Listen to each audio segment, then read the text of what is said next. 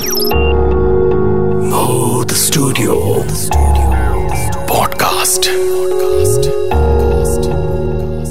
আমার প্রথম যে ঘটনাটা সেটা ঘটে আমার ছোট বোনের সঙ্গে এবং যার সঙ্গে আমিও যুক্ত ছিলাম। এটা সালটা হচ্ছে দুই হাজার ছয় সাত, এর মধ্যেই হবে। ঘটনাটা আমাদের বাড়িতেই ঘটে। আমি একটু বলে নেই যে আমাদের বাড়িটা গাইবান্ধা সদরেই, পৌরসভার মধ্যেই। তো আমার বাড়ির দুই সাইডে মানে উত্তর, পশ্চিম এবং দক্ষিণ, পূর্ব কর্নারে দুইটি শ্মশান আছে। এবং এক সময় ওখানে লাশ কাটা ঘর ছিল আর কি মানে দক্ষিণ, পূর্ব কর্নারে যে শ্মশানটি ছিল, ওইখানে একসময় লাশ কাটা ঘর ছিল। আমি ছোটোবেলা সেগুলো দেখেছি, আমার দেখার সুযোগ হয়েছে। এখন তো লাশ কাটে মেডিকেলে এখন তো আর সেই ঘরগুলো আর কাজে লাগে না। তো মধ্যবর্তী অবস্থানে আমাদের বাড়িটা। তো আমার যে ছোট বোন, যার সঙ্গে ঘটনাটা ঘটেছিল, ওর একটু শখ ছিল গান শেখার। তা আমি মানে অনেক সমস্যার মধ্যে ওকে একটা হারমোনিয়াম কিনে দিয়েছিলাম এবং একটা টিচার দিয়েছিলাম তাকে শেখার জন্য। তো কলেজ করে এবং সংসারে গৃহস্থলে যেগুলো কাজ করার পরে সময় পেত না, খুব একটা। পড়াশোনার চাপ ছিল, পারিবারিক চাপ ছিল, সব মিলিয়ে। এবং বাড়িতে অনেকের আপত্তিও ছিল এই গানটার বিরুদ্ধে আর কি। তো ও রাত্রিকালীন সময় মানে একদম নিশিকালীন সময় বেস্ট তিনটা, সাড়ে তিনটা, চারটা, এইরকম সময় সে উঠে ওর যে টিচারের দেওয়া যে নোটগুলো যে কাজগুলো, গলার কাজ করতে হতো, এগুলো সে করতো হারমোনিয়াম বাজিয়ে বাজিয়ে, আমাদের ঘুমন্ত অবস্থায়।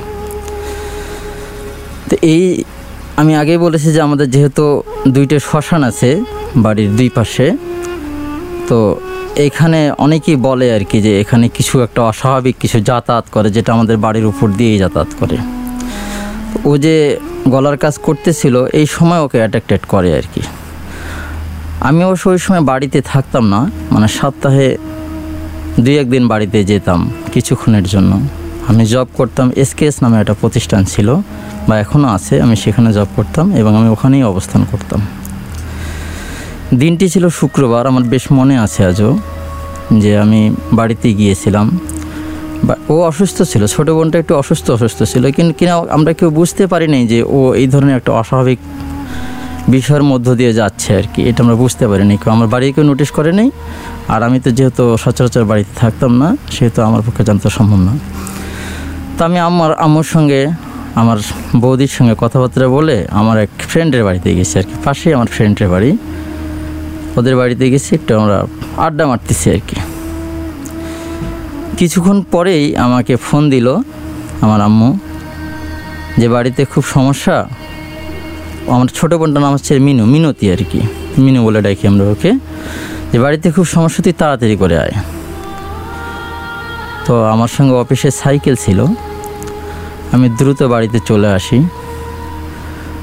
আসার পরে দেখি সবাই কান্নাকাটি করতেছে। আমার বোনটা খুব অস্বাভাবিক অবস্থা, বিছানায় শুয়ে আছে। হ্যাঁ মানে সে কারোর সঙ্গে কথা বলতেছে না। কেমন কেমন যেন করতেছে। অস্বাভাবিক আচরণ যেটাকে বলা হয় আর কি। মানে চোখের নাটাগুলো সে উল্টায় দিচ্ছে। হ্যাঁ কারোর সঙ্গে কোনো কথা বলতেছে না। অস্বাভাবিক আচরণ।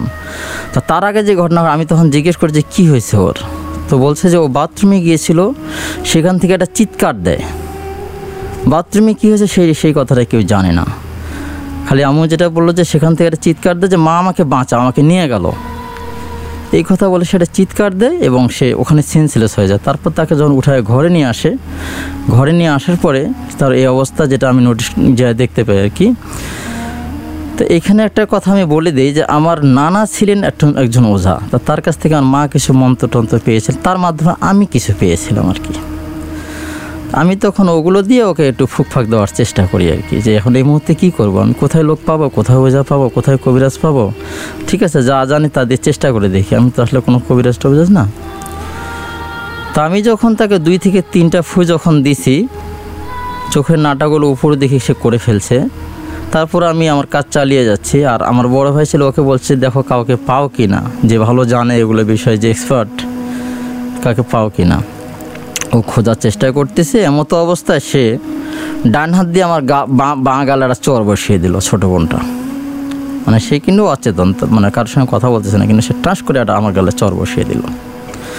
চর বসিয়ে দেওয়ার পরে তখন আমি হাত দুটো ধরে আমি তখন একটা জিনিস নোটিশ করলাম যে ঠিক তাহলে এর কাজ হয়েছে আর কি, কিছু না কিছু কাজ হয়েছে, তা না হলে এর আগান্বিত হবে না।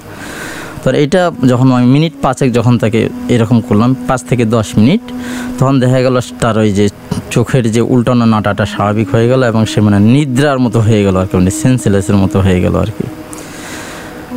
তারপরে দুই তিন ঘণ্টা এভাবে থাকে আর কি। থাকার পরে আমরা আরও দু একজন লোককে নিয়ে আসি সেখানে যারা জানে মোটামুটি। তারাও এসে দিলে যেন এটা স্বাভাবিক কিছু না, এটা অস্বাভাবিক, নিশ্চয়ই কিছু অস্বাভাবিক আছে। তো পরবর্তীতে যা করে হুশ হয় আর কি। আমরা চেষ্টা করার পরে, বিভিন্নভাবে চেষ্টা করার পরে হুশ হয়। হুশ হওয়ার পর ওকে যখন জিজ্ঞেস করা হলো যে তুই বাথরুমে গেলি? সেখান থেকে তোর কি হলো যে এভাবে চিৎকার করলি? কি দেখলি? কি সমস্যা তখন সে যেটা বলল যে, একজন মহিলা সাদা কাপড় পরেনি তার। মহিলা বৃদ্ধা মানে তার মাথার চুলগুলো একবার হাঁটুর নিচ পর্যন্ত। সে শুধু তাকে যা হাত ধরছে যে, তুই এখনই আমার সঙ্গে যাবি। ওই মহিলার চেহারাটা বিদ ঘুটে, কিন্তু তার মাথার চুল পাকা, সাদা চুল, তার পরনে সাদা কাপড় এবং সে বৃদ্ধা আর কি, বৃদ্ধা মহিলা। তো ওইটা সে দেখার পরে সে আর ঠিক থাকতে পারে নাই। এমনিতে তো সে অসুস্থ ছিল। সে চিৎকার করে মানে কোনো মতে সে দরজাটা খুলতে পেরে আর কি মানে বের হয়ে চিৎকার করে পড়ে যায় আর কি। এটা সে আমাদেরকে জানালো আর কি। পরবর্তীতে আমরা অবশ্য তাকে ভালো কভারেজের কাছে নিয়ে যাই। নিয়ে যাওয়ার পরে সে বলছে যে, এটা কালি ধরছে তাকে। তোমাদের বাড়ির দুই সাইডে শ্মশান আছে। এই এক শ্মশান থেকে এক শ্মশানে যাতায়াত করার কালীনে ওই যখন গলার কাজ করে, এই সময় তাকে অ্যাট্রাক্টেড করছে আর কি। Studio podcast.